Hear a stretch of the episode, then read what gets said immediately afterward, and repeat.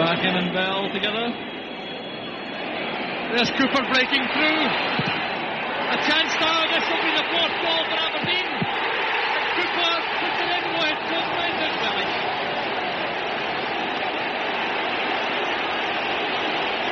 Well, suddenly it's become a rout. Of course, when things are going wrong against you, you don't get the breaks of the ball. Cooper in with Stewart.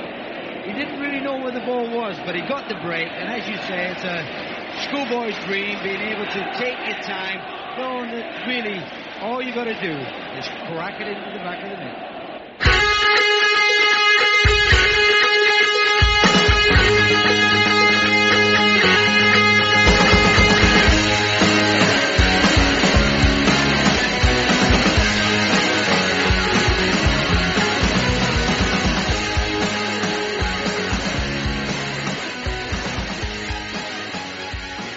Welcome to another action-packed, bursting at the seams episode of the Here We Go podcast. We've got European football to look back on and look forward to. We've got the first away day that fans were able to attend in quite some time to look back at as well. And we'll have a, a quick peek at the League Cup match coming up this Sunday. Joining joining me as always this week we have Richard Hay. How are you doing, Richard? I'm okay, thanks, Martin. How are yourself? Oh, not too bad, not too bad. And our guest this week, uh, we'd like to wish a very belated happy birthday to John Sinclair. How are you doing, John? I'm very well. Thanks for the thanks for the birthday wishes. I um, endured a very rainy birthday yesterday, and then managed to get sunburned today while continuing the celebration. So that just goes to show you what the weather's like at this time of year. Some European football to look back at first. The away leg at Breidablik. Richard, we covered we covered a bit of this on the, the debrief, so we'll try and keep it to um, some of the more interesting themes that come out of the game. Um, we've spoken many times, uh, probably in the past two seasons. In fact, probably quite a lot during Der- the previous manager Derek McInnes's reign about the some of the poor quality of the set pieces uh, they've been. Um, you know, we've had Niall McGinn, Johnny Hayes, Matty Kennedy. You know, take your pick, A and other failing to deliver some good balls. Um, Alan Russell comes in with some coaching at the club, um, and we've we've well we've not only managed to improve the quality of our set pieces, we've found a young right back who is excelling at, at delivering balls into the box.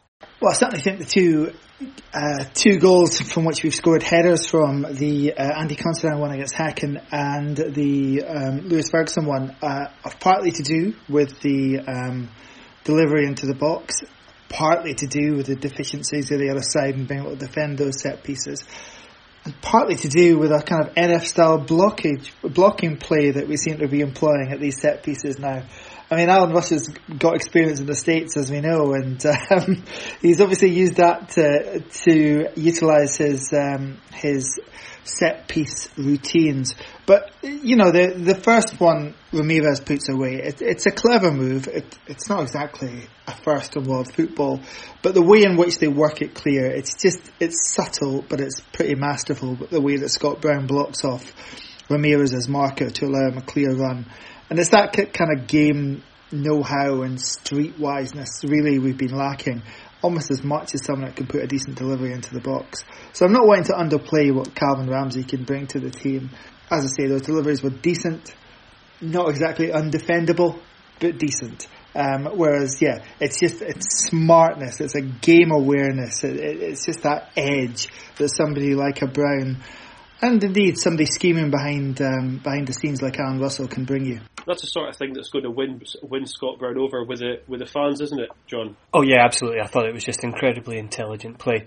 I think we have to credit um, Carrie Arneson with an extra assist on that first goal against Breidablik on Thursday um, by going in the press and talking about how our best chance of winning was uh, crossing to Considine at the back post, and then within two minutes of the tie, we we play a trick corner, as it were, and uh, Scott Brown plays his role to perfection, and then um, Ramirez's finish was fantastic. I think um, that. I, I completely agree that we've had a, a, a, a long list of poor set piece takers at the club over the last five, eight, ten years or so. I think we do well off direct free kicks. We can we can score free kicks, but the, the corner routines and things like that have never been much to get excited about. Um, and I think that not only are we, we benefiting now from from uh, Calvin Ramsey being able to hit them, but um, in Christian Ramirez and you know, to a lesser extent, Lewis Ferguson, we have players who have the ability to get on the end of these balls and do something special with them. The the cleanness with which Ramirez hit that ball from Calvin Ramsey for the first goal on Thursday, he just leathers it into the goal. There was no saving that whatsoever.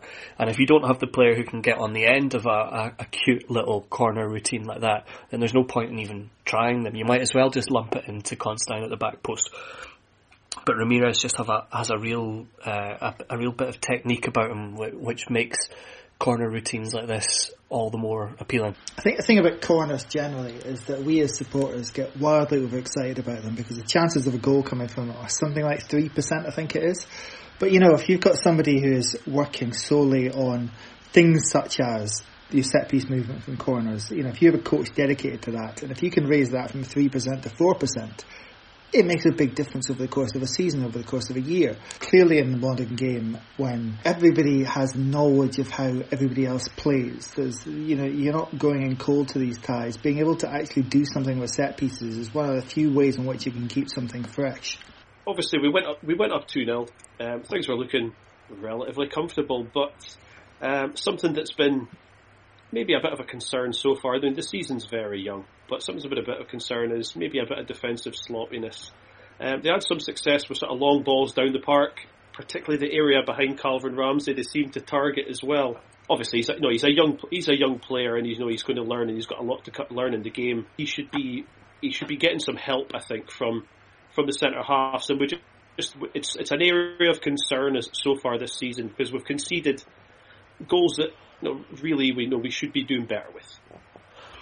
Yeah, the defending overall, I, am reluctant to, to focus too much on, on Ramsey's inefficiencies there, but um, Considine and McCrorie both have have questions to answer about their defending for the goals on Thursday. Um, the long ball straight down the middle, they're very predictable when you're playing at this level of European tie. That's not to say that Häcken and Breidablik aren't decent teams, but um, that long ball down the middle of your defence is, is something that we're going to have to be able to, to cope with to succeed at, at that level, but also um, just in the SPFL. You know, how many times a, a, game are we going to face those kind of long balls? Our centre backs need to be able to deal with them. For the first goal, McCrorie gets caught up in all sorts of stupid decision making, and ultimately, I think you know, the more I watch that goal, I, I think that there's an element where we could have maybe given away a penalty there. McCrorie could maybe have actually been been called up on, on, a penalty and then a punishment for him as a result. So perhaps just losing the goal might be uh, beneficial in some ways because it, mean, it means at the time that McCrorie's not playing on a yellow for the rest of the game. And then for the second goal, yeah, you can blame Ramsey for his, his wee slip, but then Considine gets turned far too easily. Um, you know, it's ultimately a long ball. Considine should be able to track that through the air and see it coming in. He should be able to prepare for the fact that Ramsey might not be able to defend against it, and uh, ultimately it just progressed from there poorly from our point of view. Um, the changes that we made at halftime obviously mitigated some of these problems with the long ball down the middle, um, but it, it, remains an area of concern, I would say, and, and I don't like the idea of us having to change personnel and style in the middle of a game to defend against something that should really be basic for defenders of, of McCrorie, Considine, and, and ultimately Declan Gallagher's calibre. Listen, I think individual mistakes are definitely aggravating the situation here but it remains the fact that the system and the openness with which we were playing are exposing the centre halves as much as anything else. And certainly what Breidablik were very good at doing was uh, quick switches, absolutely targeting the space in behind Calvin Ramsey, not doing quite so much with uh, Jack McKenzie on the other side. I think McKenzie is uh, perhaps a bit more defensively aware than Ramsey, maybe less of an attacking threat because of that, although obviously we'll talk later about how he was a very direct attacking threat on Sunday. Um, and you know, the fact has been happening game after game, and it's not always been because of individual mistakes by the centre halves, like it clearly was. McCrorie could have dealt with that long ball much better for the first goal.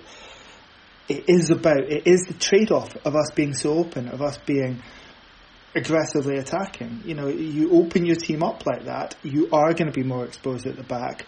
You know, you try and increase your attempts in the opposition goal, and you know the likelihood is we haven't necessarily increased the base level of quality in the team. The likelihood is we're going to have more attempts against us than we've had in past years as well. So, so partly it's down to individual errors, but partly it's about teams still spotting the fact that we have weaknesses there and the way in which we're playing is going to expose the centre halves, and I think that would expose any combination of the centre halves at our club currently. As we, as we say there, we know we str- struggled in the first half with the defense defensively. There was three very bold half-time changes. At the time, you know, we didn't know that Lewis Ferguson was actually carrying an injury um, and had played, and we only found that out. Um, I think we only found that out the weekend. Going, um, going to more of a three-four-two-one, Richard. It, it does help the defence. It strengthens, allows, it does allow the fullbacks to push up further.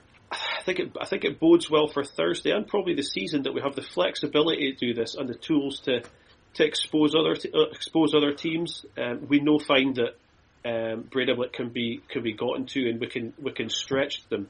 Uh, but it also meant that particularly on Thursday, um, I thought the second half, while it wasn't sort of night and day, um, it was a lot better with that defensive three in the second half, just given McCrorie and Considine a little bit extra help.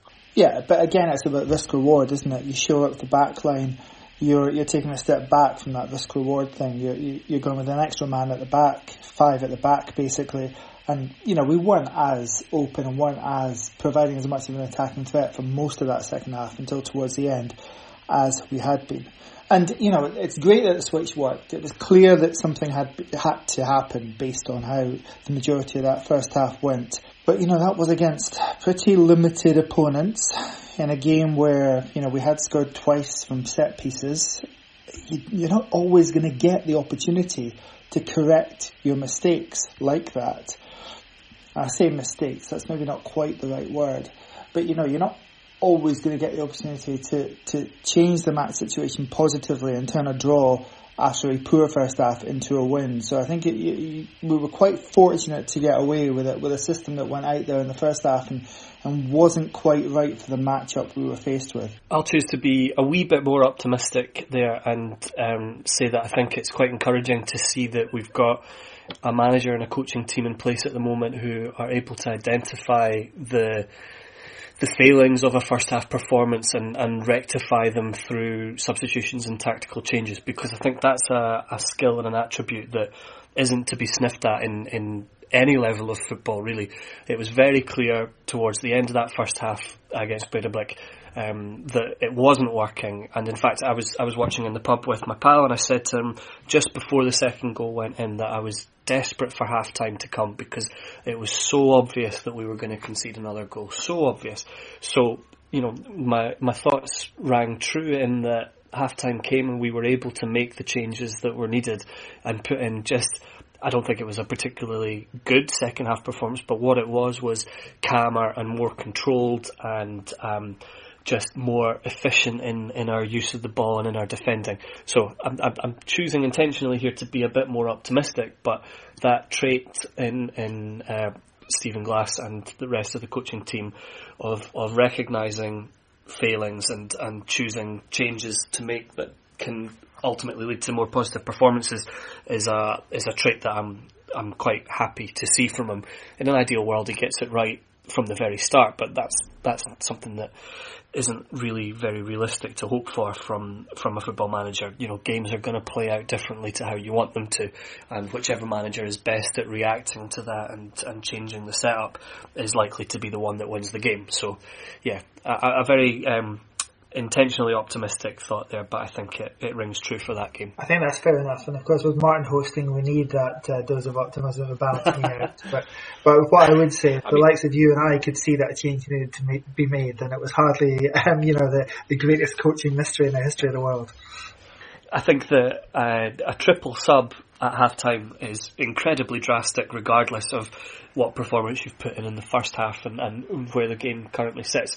Ultimately, if we'd come back from Iceland with a two-all draw, it wouldn't have been the worst result in the world, even with no away goals. So a triple sub and choosing to, to try and not only uh, lock down the second half, but also uh, go on and win it was a very, very bold managerial decision. But it, it's one that endeared me to to um, Stephen Glass uh, because, well, ultimately because it was successful, but also because I, I, like the idea of a manager that's been proactive and and recognizing where games can be changed and ultimately won. Now, Richard, we had um, we had some fun after the, the post match comments from their manager. Um, a little bit of bitterness coming from him there. Um, he said about the Aberdeen performance, he didn't expect Aberdeen to be so bad. Um, he thought we would try to play football. We made no attempt to do so, and apparently that surprised him. yeah. Um, they they came across quite salty, didn't they? Um, Post match on Thursday, but to get an idea of um, whether this is typical from uh, Oscar Thorvaldsson, I spoke to Christian Jonsson, who's a sports journalist with one of Iceland's biggest newspapers. Christian, is uh, Oscar usually quite so brash post match? well, I don't know. Uh, at least you could say that it's new, it's unusual that uh, uh, coach of an Icelandic team says he is going to knock their opponents out when when the opponents are a well-established professional team. He's a he's an opinionated guy. Reading a bit into his background, admittedly this is Wikipedia, so it could be wrong, uh, but um, he was formerly a, a, journalist for many years. Is that right? Uh, uh, yeah, that's right. He was a sports journalist, but then also he was covering the news basically so, so he knows he knows how the game works. Basically, he knows the, the, the sort of interplay between the press and the football manager, and he probably knows what to say to get a reaction as well. Yeah, of course. Yeah, yeah. I mean, he since he since he chose to speak out like this after the game, after the first game, uh, then there, then there's definitely a reason for it. So, in my opinion, I think this is more of a message to his players they should believe that that it would be possible to knock Aberdeen out. Because he, he is right in saying that the first leg was close, it was tight, and there is something there for Breidablik in the second leg, definitely. I want to speak more about Oscar's background as well, because uh, again, having worked as a journalist, it seems that he's only been coaching full-time, well not full-time, but professional teams for a couple of years. And he seems to have great success with Grótta, bringing them up to league. He must believe yeah. then that impossible looking things are possible because of what he did there. Yeah, yeah, yeah. I guess so. They were in the, third division when they went up to the first division. That was unexpected. Grota, Grótta doesn't have a rich history in, in Icelandic football, so that was unexpected. But maybe it was a good platform for him to to start. He has he has uh, some ideas about how he wants how he wants his team to play.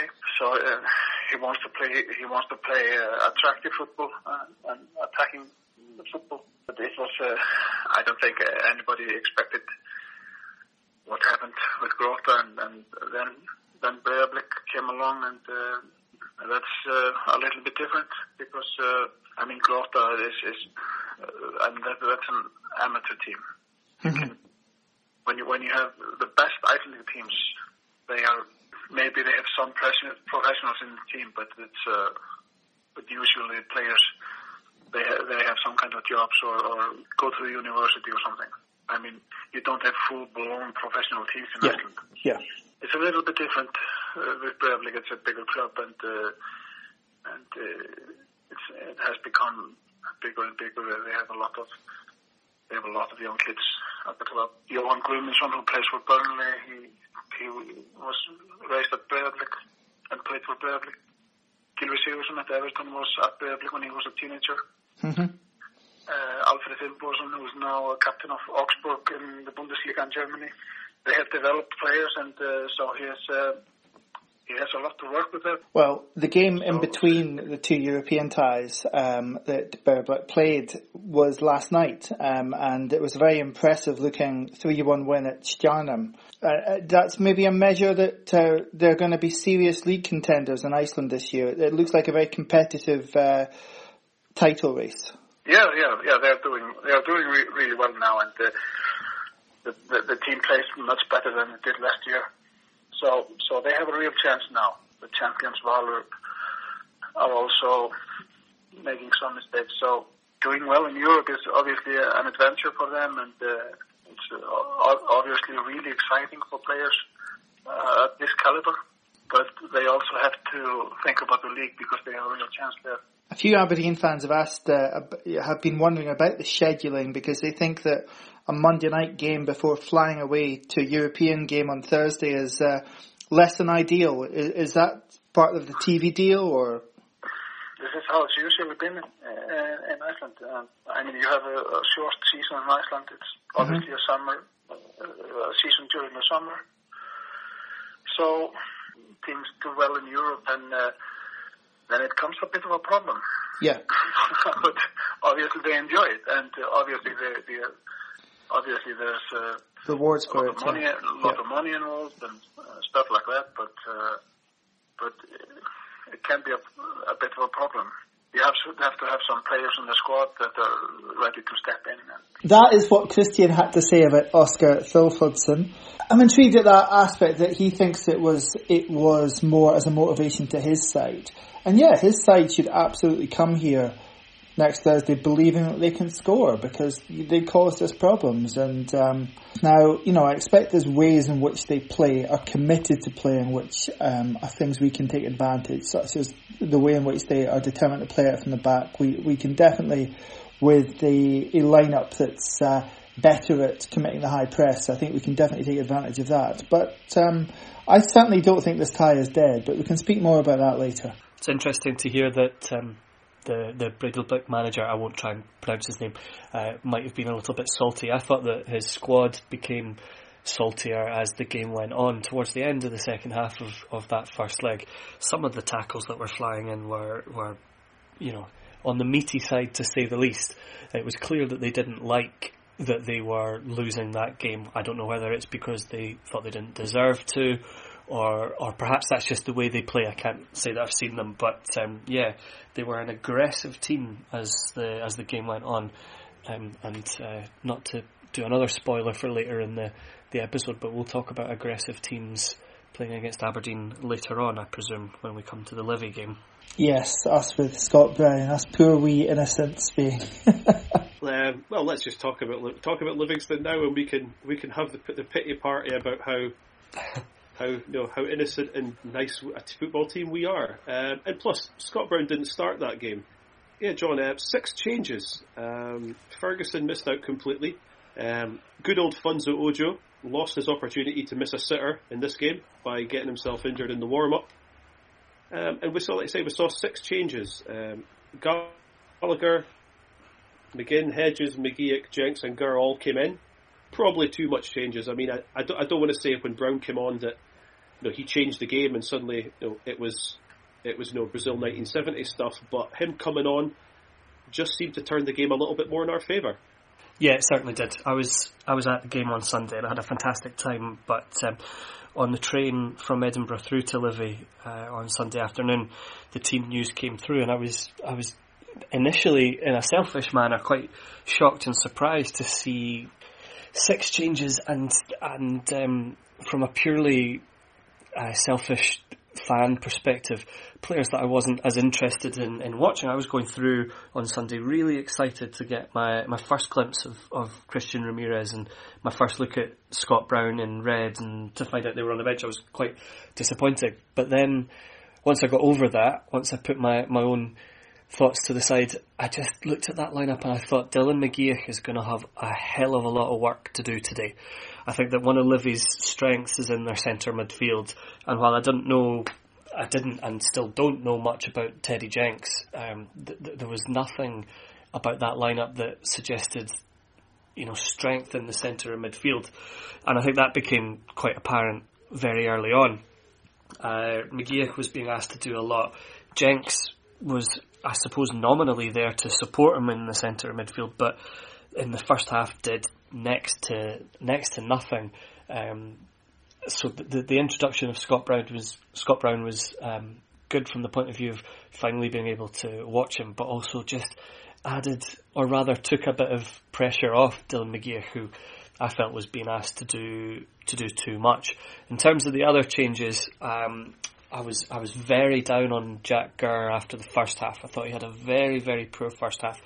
He hugged the the right touchline like glue. If you watch back that first forty five minutes, he very rarely takes even a single step inside from the touchline. And in doing so, he just didn't offer himself as a as a potential outball for the centre backs.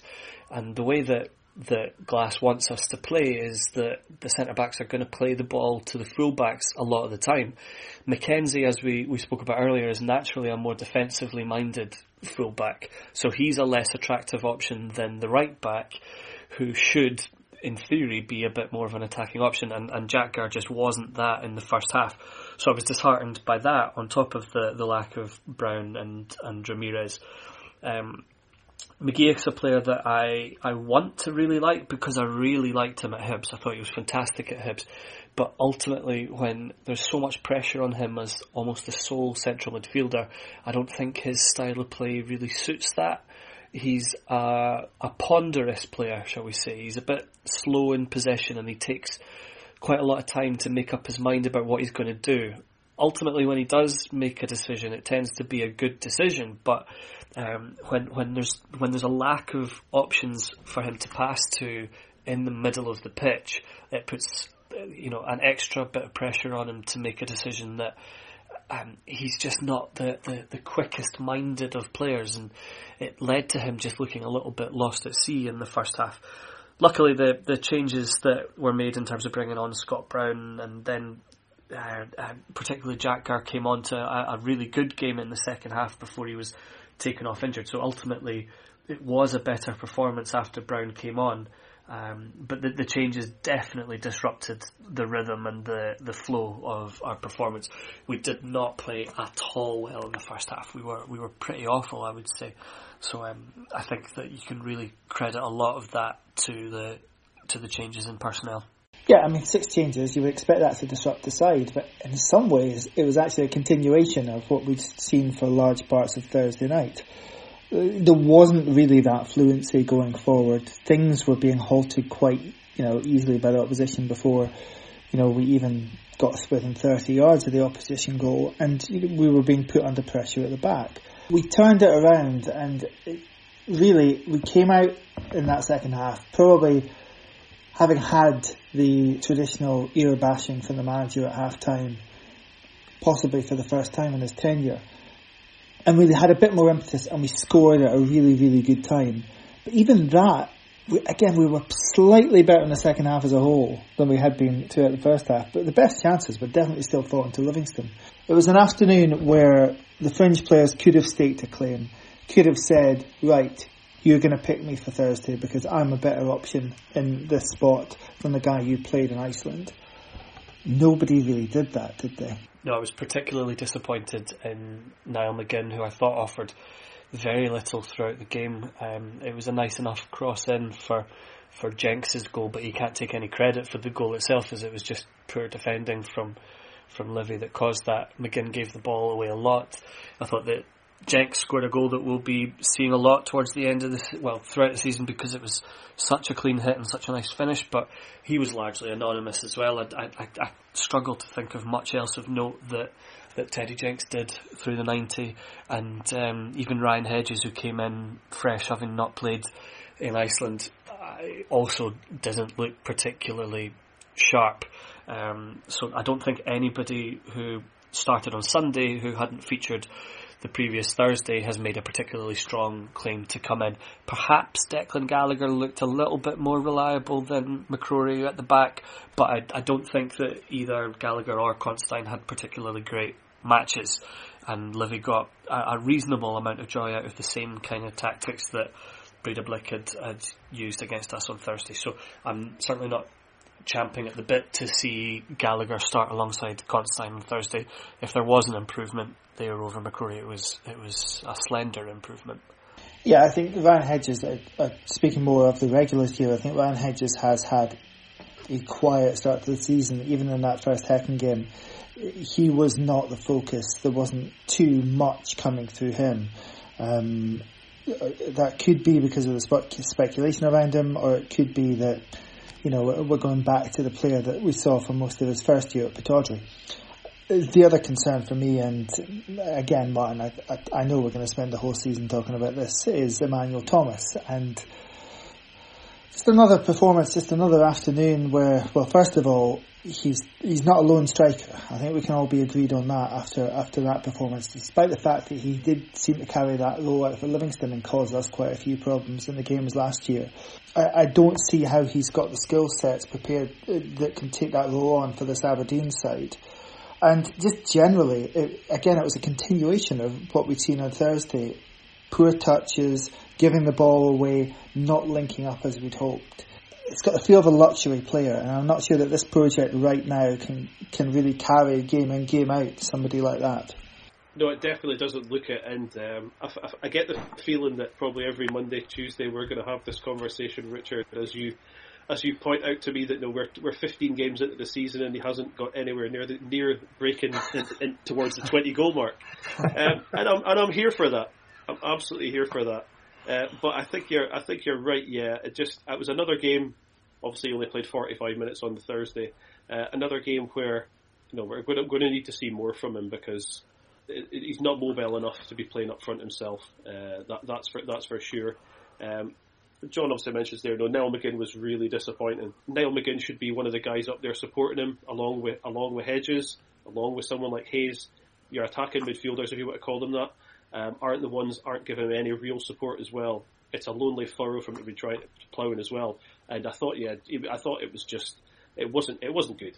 Um, and we need to obviously see some. We need, do need to see something a bit more from him my my favourite thing about Emmanuel Thomas, and I think this is a positive trait that we can we can exploit, is that when he's having a good game, he's almost impossible to get the ball off. It's a combination of his physical stature. I mean, he is an absolute giant out there. You you see it even more clearly from the stands that he just towers over the vast majority of the other players on the pitch. But it's also that he does have good feet and very good close ball control if that's not coming off for him for any reason, whether it's that the defenders are well coached to play against him, whether he's just having an off day, or whether it could even be the, the plastic pitch, although you'd hope that he rather that he more than anyone else can cope with Livy's plastic pitch, then the the the reasons for starting Emmanuel Thomas become less clear so if he's not able to hold that ball up, if he's not able to have it stick to him like glue, like it did in the first leg against Häcken, where I thought that he was simply untackleable, he could just hold the ball up all day um, against Häcken in that first leg. If that's not coming off for him, then the other things he brings to the to the game just aren't quite to the same standard, and therefore it becomes difficult to to appreciate what he's doing in in the same way. Um, I thought that uh, he certainly was was trying really hard on Sunday against Livy. I thought that there was no shortage of commitment, but things just weren't coming off. Um, I would hope that we we have more. So I spoke earlier about how um, I was encouraged by Stephen Glass making changes against Breidablik. Um, he needs to also make those changes in an attacking sense when it's clear that J. Emmanuel Thomas's day isn't going the way we would want it to. So while I'm, I'm praising Glass for making changes in one scenario, I'm looking for him to make changes in another scenario where uh, perhaps Emmanuel Thomas's performance isn't getting what we need out of him. I, I also wanted to say about um, McGinn. McGinn played as a centre forward for about the first five or ten minutes of the second half. He was playing right up top alongside Emmanuel Thomas, and and that's a position that I just don't know that McGinn is capable of playing anymore. Um, you know, McGinn is not the player he was under Craig Brown however many years ago it was, nine, ten years ago. He doesn't have that touch of pace and acceleration he used to have. So what we ended up having for the first 10 minutes of that second half was probably the slowest front line I've ever seen in my, my entire life. Um, there was just no, well, there was intelligent movement, but there was no pace behind it, and that's quite easy to defend against. Um, so the introduction of Ramirez, even though Ramirez actually didn't do anything really when he came on, um, at least gave us that little bit more um, athleticism which we were certainly lacking when it looked like it was going to be Emmanuel Thomas and McGinn up front. That's something I don't really want to see again from us if we can possibly avoid it. Yeah, Emmanuel Thomas in that opening game against Häcken looked like a player that had come to the Arsenal Academy and been schooled there. Emmanuel Thomas in the game since looks like the guy that was in Thailand before rocking up at Livingston. So he is going to be an enigma, no question. there's a, there's a poser for anybody that's listening out there. Um, if you can think of a slower front line than Jet and McGinn, because um, off the top of my head, I'm struggling to think of think of anyone. Um, I don't know, Richard, who played alongside Craig Brewster, but he was he, Craig Brewster was good, but he was slow. Who else? I'm trying to think of a pairing that would be as slow as that. Oh, Rory Fallon and Ian another probably. Um, you're, I mean, you're, you're, the guy with the you're the one with the good memory, so I thought I would come to you. But yeah, if, if anyone out there is listening and can think of the slowest front line that Aberdeen's ever had, um, do let us know on Twitter. That'll be um, that'll be a, quite a poser for you. I think we probably started with um, Zola and Vernon maybe a couple of times. That would have been pretty. Oh yeah. Ucha. So the positive, one of the positive things obviously came out the game was that our, our last minute winner. It was obviously it was very lucky. Uh, a shot by Jack McKenzie, uh, right at the keeper, uh, and yeah, it was lucky, but they all count. If you don't know, if you don't buy a ticket, John, you don't win the lottery. Obviously, you were there, so we'll we'll come to you with about you know, the goal celebrations. 18, what, 16 months, 17 months of, of pent up joy, anger, whatever other emotion you want to think about, uh, all came out in a in winner in a winner. Um, what was it like? Well, firstly, the goal itself, I was I was sat right behind the goal, and I thought the shot was going straight down my throat. So I, I dread to think what the goalie must have thought. Um, I thought I was in a, a, good position to save it from directly behind his his net. Um, but then what a fluff of the lines from Stryjek to, to knock it in. It was it was fantastic, absolutely fantastic to be in the crowd for that not just because it was a last minute winner, not just because it was um, you know 18 months since we were last able to enjoy something like that, but also it had that classic moment of head in hands at a chance missed because nobody, nobody in the Aberdeen crowd wanted Jack McKenzie to take that shot on. Um, Jack McKenzie's a really encouraging young player, and, uh, and and I really enjoy watching him. But he doesn't strike me as much of an attacking threat.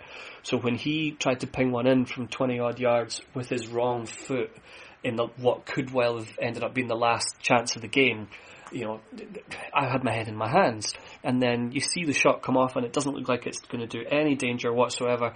And you're, you're cursing under your breath or, or out loud, as many of the people around me were. And then the keeper goes and does us a, a massive favour and, and punches it in. I will state, in case anyone from Police Scotland is listening, that I did not enter the pitch in celebration after the goal. Um, I am far too old and my hamstrings would not entertain the thought of me trying to climb over an advertising hoarding. Um, and, and, and, you know, I'm certainly not going to slag off or have a go at any of the Aberdeen fans who did go on to the pitch. I, I fully understand the, the nature of the pent up, um, the pent up emotions that were there. Yes, uh, not yesterday. Sorry, Sunday felt like uh, it felt like a real classic away game because there was a sort of unspoken sense of camaraderie amongst everyone in those that stand and a half that we had. Um, everyone could tell that it was something special and it was something really exciting to be back in an environment like that. Um, the atmosphere I thought was absolutely fantastic. It's it's becoming a bit of a cliche at this point, or, or rather, it has been a cliche. It hopefully won't need to be said any longer. But you wouldn't have thought there were only 900 of us in those stands. I've been to away games um, at any number of stadiums where there have been more Aberdeen fans there, and we've made less noise than we did on Sunday. It was a real it was a real occasion. It felt like a real event. Um, so I'm not going to say anything bad against anyone who, who went onto the pitch on Sunday. I think it was a perfectly natural reaction to um, a, a last minute winner in a very emotional game that ultimately we didn't really deserve to win. So go ahead, do what you want. I don't think I want it to become a thing that we do. I don't want to see us doing pitch invasions every time we score a, a, late goal or a winning goal or just win a game because I think that ultimately it becomes a bit small time if you're doing that kind of thing all the time. Um, I also think that Stephen Glass was perhaps a little bit too defensive of the fans when he he said that you'll see this happen at grounds up and down the country all weekend or, or for the, the coming weeks whenever a team has a, a, a goal or a result like that. I don't think that's the case. That by all means we enjoyed it and we, we had a fantastic time. But uh, you know, I think he was he was very keen to kind of toe a line there, which which is it's, it's fine, but it's not quite the, the, the angle I would have taken. Um, incredible scenes, a fantastic day out. Um, I was on my own, so I was I was not just socially distanced from everyone else. I was socially distanced from from literally every other fan in the ground. But I still was able to celebrate the two goals, uh, you know, like a madman, jumping around in my seat, and um, you know, I, I had a hoarse throat on on Monday from singing and shouting so much. So it was it was a thoroughly enjoyable day out and, and well warranted celebrations. Not a game I think we deserved to win, but I, I, could not care less about that if I tried. I think it was a very poor line of questioning um, on Radio Scotland, particularly from I think it was Jane Lewis, clearly looking for the manager to criticise the support. Aberdeen, particularly Stephen Glass, has spoken about how good the support's been, how vocal the support's been, particularly obviously the two Europe, the home European games. I thought it was a really poor line of questioning, looking to get the manager maybe just look, looking to put a bit of a negative um, on on the start of the season. Um, don't think I'm going into conspiracy mode. Um, I'm, I'm not one of these anti BBC people. You're veering dangerously towards this. I am. That's why I'm. That's why I'm giving you the disclaimer that I'm not one of these anti BBC people. I will happily play, pay the license purely just for the Glastonbury coverage. If I'm being honest. Also, like that Rangers supporters club, we also turned down the BBC, but that's for entirely different reasons. um, where was that? Yes. So I was, I thought I was, I was quite happy to hear Stephen Glass come out and say that. You know, I think that I'd mentioned, I've mentioned before um, a couple of weeks ago about how the bond between the, the club and the support is re- is getting re- stronger, and I think it's with the support. I think it's many things, including the results, obviously, and the you know the social media interactions from all the players, um, getting rid of Derek McInnes's 24 hours either side of the game ban on social media. I think has helped. Um, and I thought it was just a, a shitty line of questioning to try and kind of take a, put a, a dampener, dampener on an afternoon and perhaps the start of the season.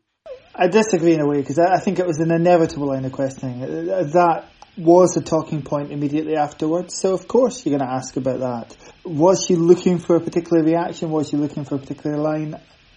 No, I, I don't believe so. I think she was just asking a question which was quite a natural question to ask. So so no, I'm going to shoot down your attempts at con- conspiracy theories here, Martin. And um, yeah, I mean, Glass answered it sensibly, and he answered it in a way that understands the importance of the fans to the game. And I think everyone who plays the game and has played the game throughout this last 18 months pe- period has been given a forcible reminder of the importance of supporters to the game.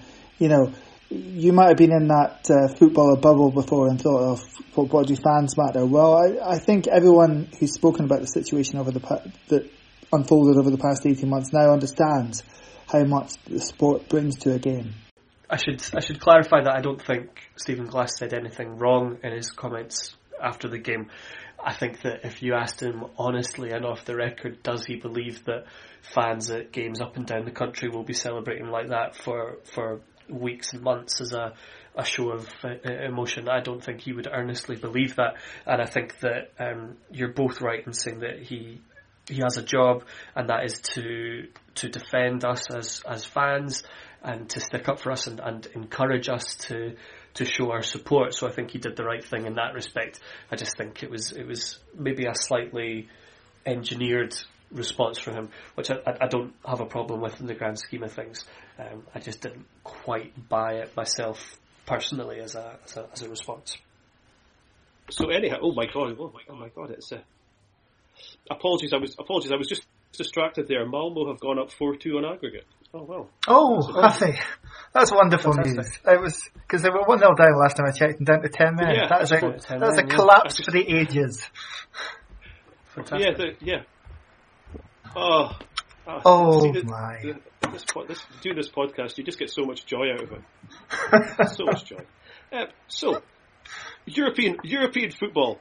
We have the Breidablik second leg on Thursday night. Um, I've obviously just given the fa- given away the fact that we're recording this on a Tuesday. Uh, the club's priority at the moment is clearly advancement in Europe. Uh, yeah, I, I, and it has to be. You look at the numbers involved, and it has to be. And we, you know, we, we were dealt a, a, tremendous hand in the third qualifying round that we you know, we haven't had for a number of years, and that would have been the case even if uh, Austria Vienna had uh, got through. To be perfectly honest, because of the, the state that they're in right now. in the final qualifying round, and I don't, I, I really don't want to talk too much about this before Thursday, but you know that again represents an opportunity, the sort of opportunity we simply haven't had because we haven't got to that stage. So let's get there on Thursday night. Yeah, there shouldn't be any thought about resting players. We can maybe think about doing that in the League Cup match. A lot of people will say, "Oh, but the League Cup's really important," uh, and yeah, of course, we want to progress in everything, but Thursday night's where it's at. And as I've said earlier, I don't think this tie is dead. I think there is definitely scope for us to pressurise them at the back and to score goals, whether it be from set pieces or whether it just be from open play. But I think we've seen enough from them, and we've seen enough of how they play against our shape and style to know that they can cause us problems. Coming away from a, an away leg with a win is always brilliant. Obviously, we still haven't worked out quite what the exchange rate is from the old away goals system to the current system, but regardless, an away win in Europe sets you up very well for the home leg. I have belief in this team to finish the job. Uh, I, am looking forward to, obviously, a fine occasion on Thursday night. I don't expect it to be a full house. We can maybe talk about some of the reasons why that won't be the case. They're not all down to the price of the tickets. Obviously, I think it's still coming too early for some people, you know, a completely uncapped crowd, and I get that and I understand that. Again, I'm looking forward to another step back on the road to normality. I'm looking forward to what I think will be an open game. I just love European football, and uh, tonight is showing me why. It's a fantastic opportunity. We we um, we have to, to take it at face value, and that is uh, we're we're ahead in a tie with a game at home with a crowd that, if it's not a full house, as you suggest, it's still going to be a significantly bigger crowd than what we played against in Iceland.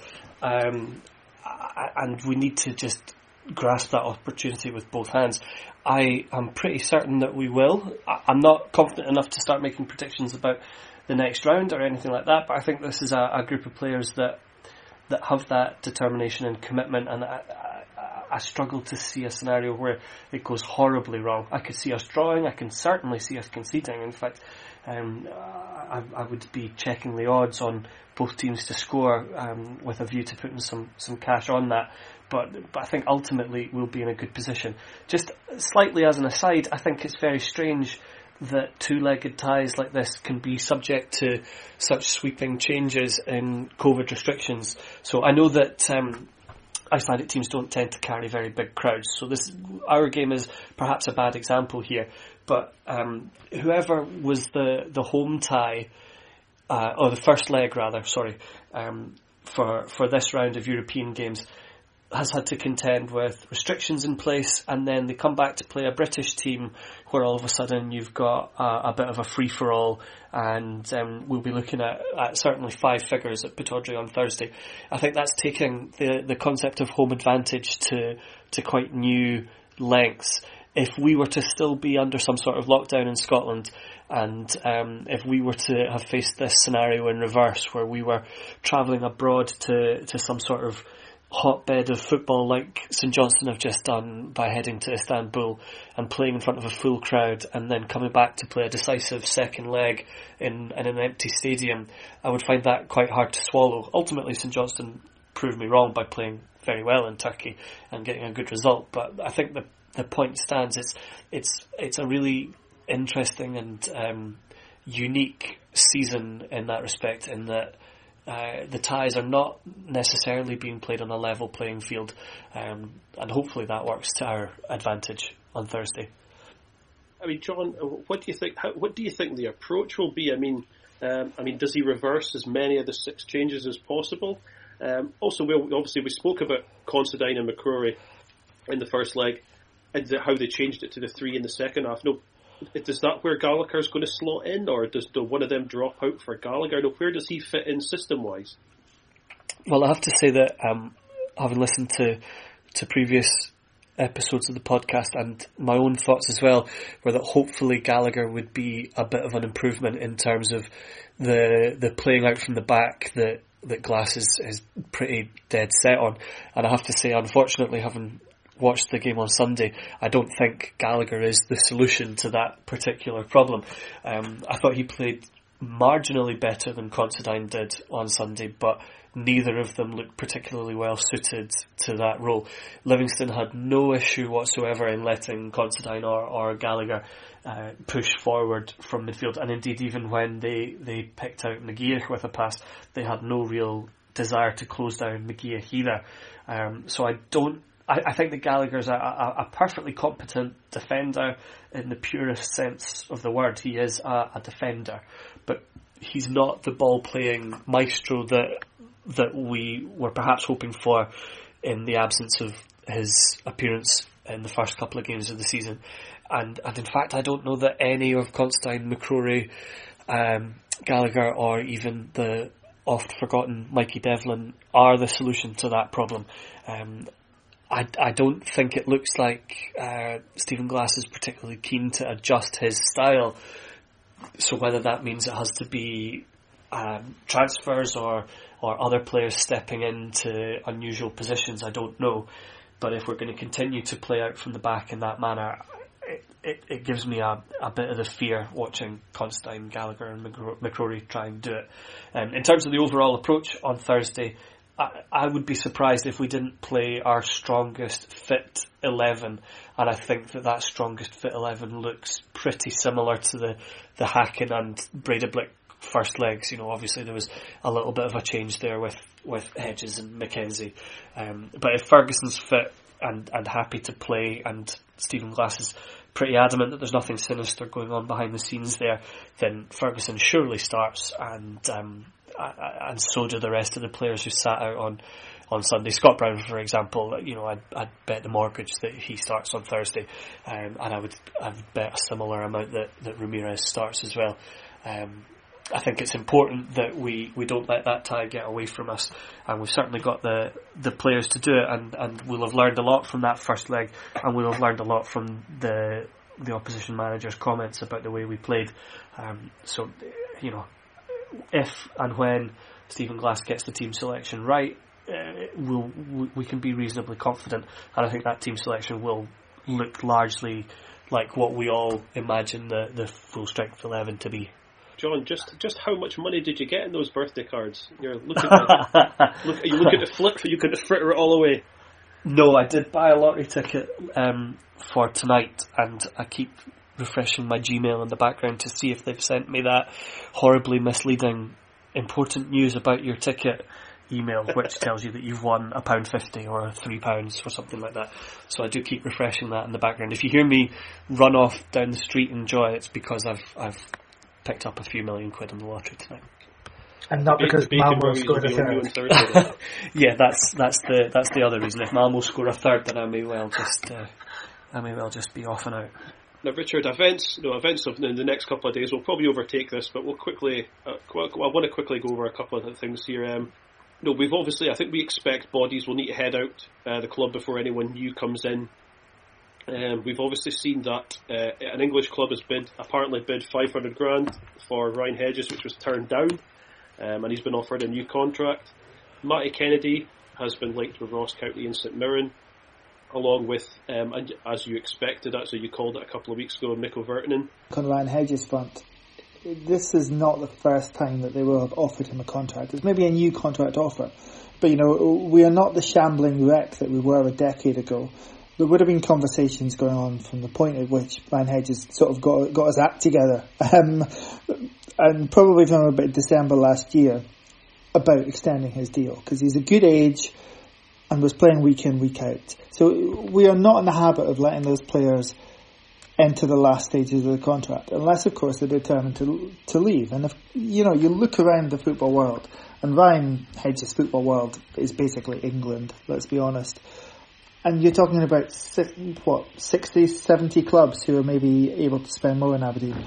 Maybe that situation has changed a little bit with the spending caps that they brought in in League One and League Two down in England. And if it is championship clubs that are interested in them, there's not a hope of keeping him. Not a hope in hell. Um, because, you know, you can guarantee that even the seventh choice right back at Blackburn Rovers is probably on twice whatever the highest earner, earner at Pittodrie is, even though they claim to be skint. I think they're about to bank about 20 million for the sale of their striker, aren't they? Who's also in the last year of his deal, which is quite interesting as a comparison. you know, if there's genuine interest in the championship, we don't stand a chance. And it's frankly about whether we sell him now, whether we sell him in January, or whether we let him go in June. As I said earlier, based on his displays so far this season, he still has a bit of work to do for me. He has to convince me that he's not just going to be a one season wonder. He was very good last year, there's no question about that. Um, obviously, he missed that spell injured, and um, we missed him greatly. Um, but this season, the focus has been elsewhere, and uh, it would be good to see him come back roaring uh, on Thursday night. As for the other changes, again, yeah, they're so predictable. We we could uh, call them. Virtanen was not even getting in squads, even when we had you know 18, 22 men squads. Again, the usual wailing and gnashing of teeth about him not getting a chance. We're talking about three separate managers who didn't trust him beyond, I think it's nine minutes of first team action. Yes, he went out and had a really good loan spell at Arbroath, but that's bottom of the, the championship. Quite telling, I think, as well, that when he's gone, he's going to a championship club. He's he's not being picked up by another Premier League club. He's not he's not going down south. He's going to a championship club in Scotland at the age of 22, I think he is now. Matty Kennedy, it's just never happened from here, has it? Just never happened. He probably won't be the last, but isn't the first and won't be the last person that just leaves Perth, leaves St Johnstone and flatters to deceive elsewhere. I think there's so much to be said about the team ethos down there and about um, getting more out of individuals in that team setting that they've obviously established. Uh, because so often when players leave there, they just don't perform as well elsewhere.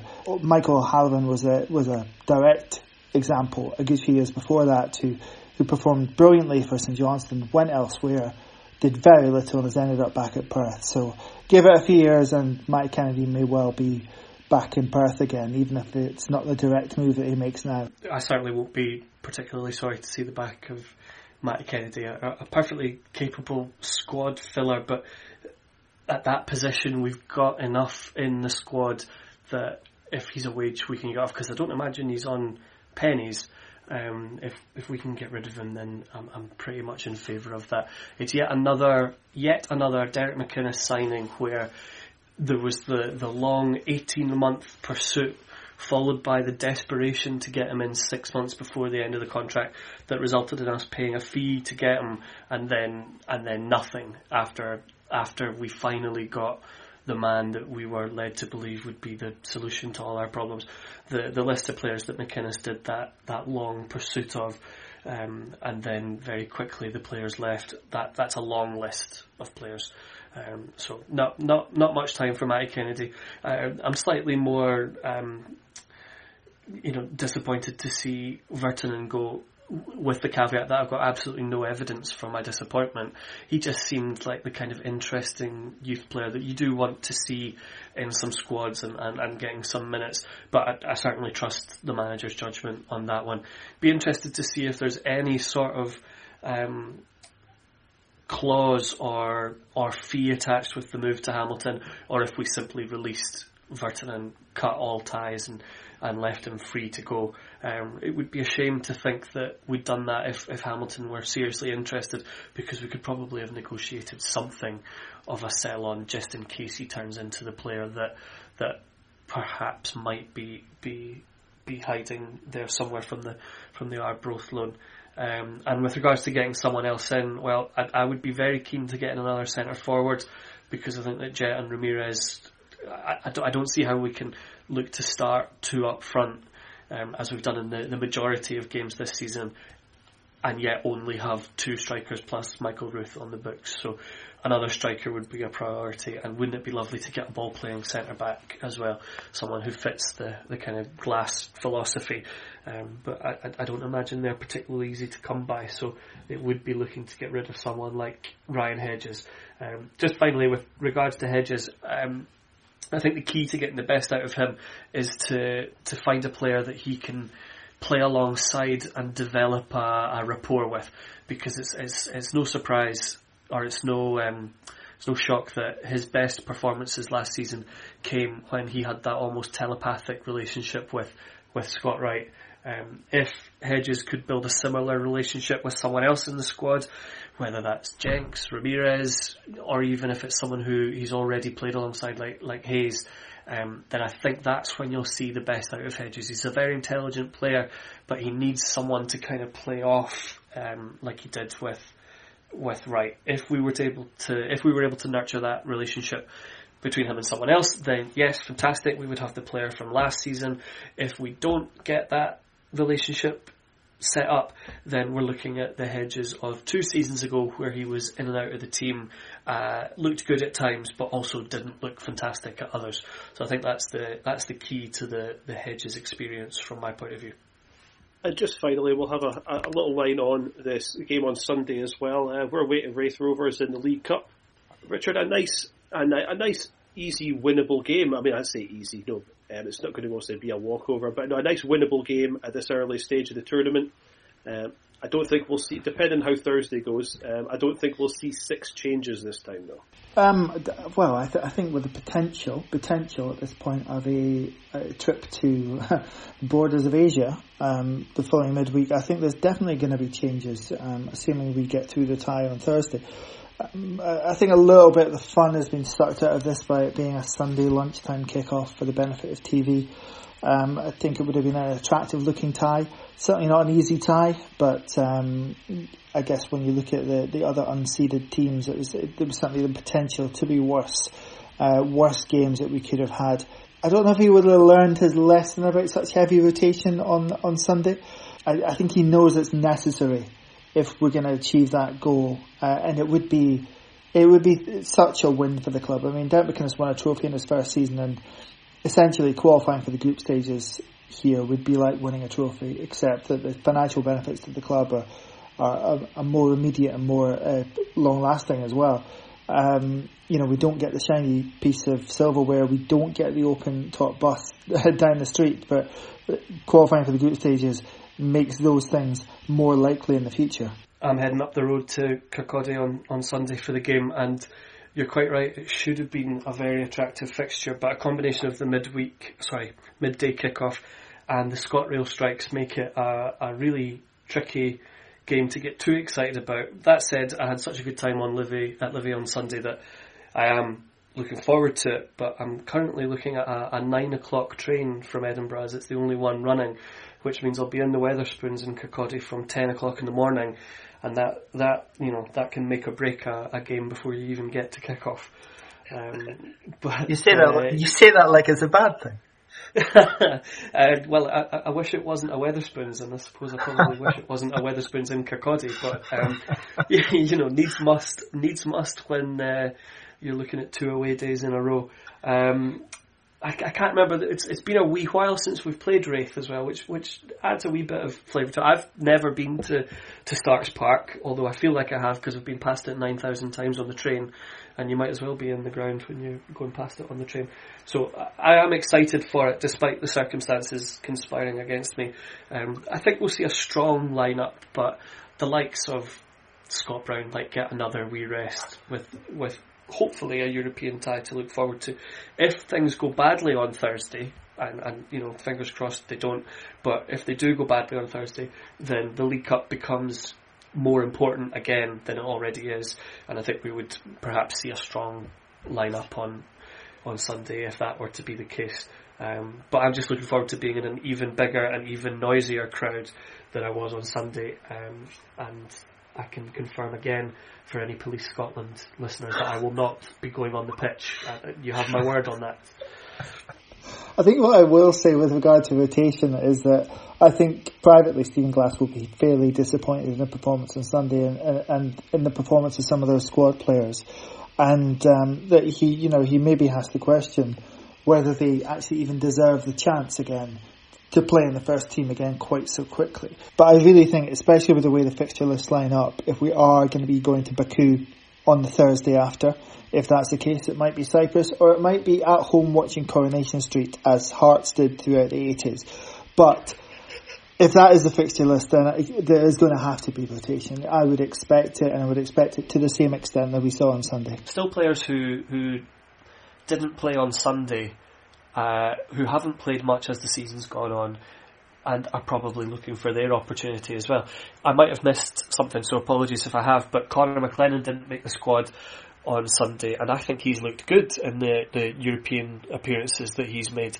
Uh, Michael Ruth will, we need to see something from him at some point because he is the club's only other striker in terms of uh, getting minutes on the pitch.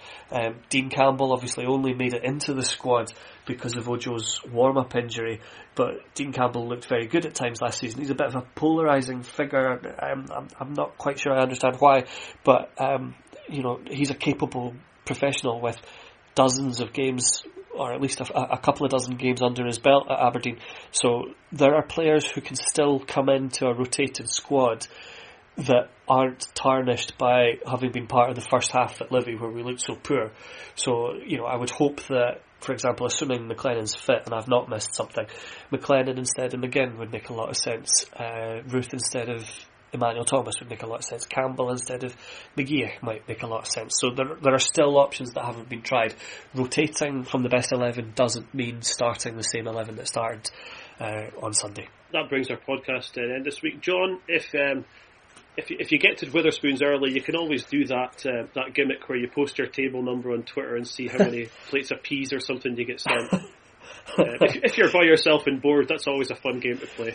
No, there's two of us going through on, on Sunday as things stand, so uh, hopefully the conversation won't get so dire that we have to start uh, looking for Twitter gimmicks to entertain us. But um, that's not to say I won't take a drink from anyone who who offers, feel free to slide into the DMs and I will provide you with a table number, but I might not advertise it quite so fully. no problem. Well, thanks, thank you anyway for coming out the podcast. It's, we really, really enjoyed it again, John. Yeah, that was my pleasure. I really enjoyed being back on. Thanks very much, guys. And thanks, thanks always to Richard Hay. You nearly made through an ep- through an episode without having a pop at Hearts, but alas, fall at the last hurdle. Uh, unbeaten record remains intact. Fallen at the last hurdle, of course, much like Hearts did in 1986. I'll have one as well. I'll have one as well while we're at it. And so yeah, that's that's the podcast for this week. Uh, we'll be back. We'll be back next week with another show. Um, hopefully, looking forward to uh, well, as Richard says, a trip to a trip to Cyprus or a trip to Baku, um, and the next round of the League Cup. But until then, come on, you Reds.